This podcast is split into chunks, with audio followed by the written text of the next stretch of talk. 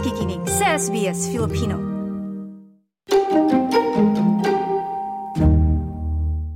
Napag-alaman sa isang bagong ulat ng Food Bank Hunger Report na halos kalahati ng populasyon ng Australia ay nangangambang magutom dahil sa nararanasang taas ng presyo ng pagkain at yung mga pangunahing bilihin. Sabi dito sa report, ano 48%.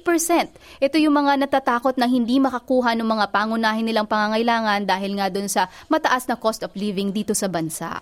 No, nabanggit mo 'yan dahil talagang tuloy-tuloy ngayon taas ng presyo ng iba't 'di ba no? Eh na, na, na, nababanggit po sa ulat yung food insecurity. Ano ba 'yun? Yung po yung nararanasan kapag walang regular na access sa ligtas at masustansyang pagkain ng mamamayan na sapat para sa kanilang normal na pamumuhay o yung malusog na lifestyle ika nga. Mm-hmm. Isa po ang 47 years old na si Karen sa mga nakakaranas nito. Tumatanggap po siya ng disability pension at isa ring single parent. Ayon po kay Karen, maraming sakripisyo na ang pinagdaanan nilang mag-ina para lang makaraos sa pang-araw-araw na pangangailangan. Hindi rin niya matustusan yung ilang sporting activity ng kanyang anak sa eskwelahan tulad ng swimming. E daw po niya kasing unahin yung ilang gastusin tulad ng bill sa bahay. Pakinggan natin yung binanggit ni Karen. We don't get like sweets, we get basically, you know, bread, milk, um, the things for you know meals that you have like at lunch and dinner and that.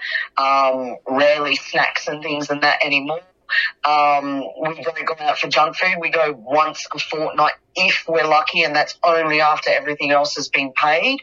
Um, and, and then in saying that as well, then there's bills and things that don't get paid. They have to get put off to the next fortnight talagang pinagkakasya lamang ano kung ano mm. yung uh, mayroon. At uh, maraming mga nakakaranas niyan dahil base sa report 3.7 million na households ang nakakaranas ng food insecurity ito yung kakulangan nga ng access sa pagkain sa nagdaang labing dalawang buwan. 3% po ito na mas mataas kumpara dun sa nagdaang taon. At ayon pa kay Chief Executive Brianna Casey dahil sa lumalalang cost of living crisis kahit na yung may mga trabaho nangangamba na rin na hindi magkaroon ng sapat na pagkain pagkain at magutom sa hinaharap. Pakinggan natin ang kanyang pahayag. We know that we are seeing people who are younger. We know we are seeing people who are employed. A job is no longer a defence or a shield against food insecurity, and it's presenting Food Bank with some really big challenges in terms of meeting the demand for food relief, but also having to change the way that we can reach communities, given that we are now dealing with so many young professionals. Yan ang nabanggit ni ano, ng Chief Executive na si Brianna Casey ano, dahil ibig sabihin dumadami talagang nangangamba. Eh, para naman po kay Karen, tanging yung mga yaman o yung may kaya sa buhay na isang porsyento lamang ng populasyon nang hindi nag-aalala sa epekto ng mataas na presyo ng bilihin. You hear about it, you know, on the news and that people with six-figure incomes can't afford, you know, food because they're paying off really high mortgages and and then if you've got kids, all the things with them it just it just becomes a never ending cycle of like poverty for everyone except for the one percenters.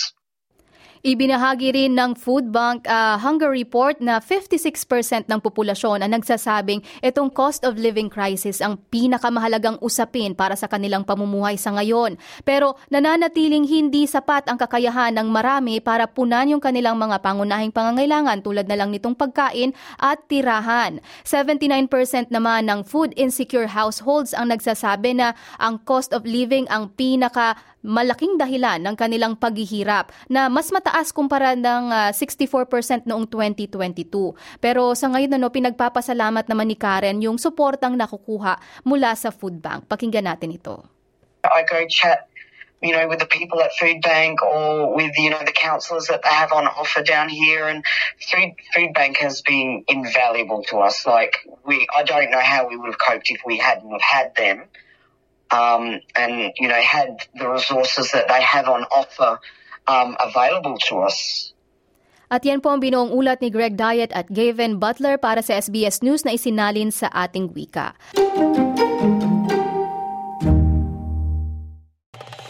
Nice yung bang makinig na iba pang kwento na tulad ito? Makinig sa Apple Podcast, Google Podcast, Spotify o sa iba pang podcast apps.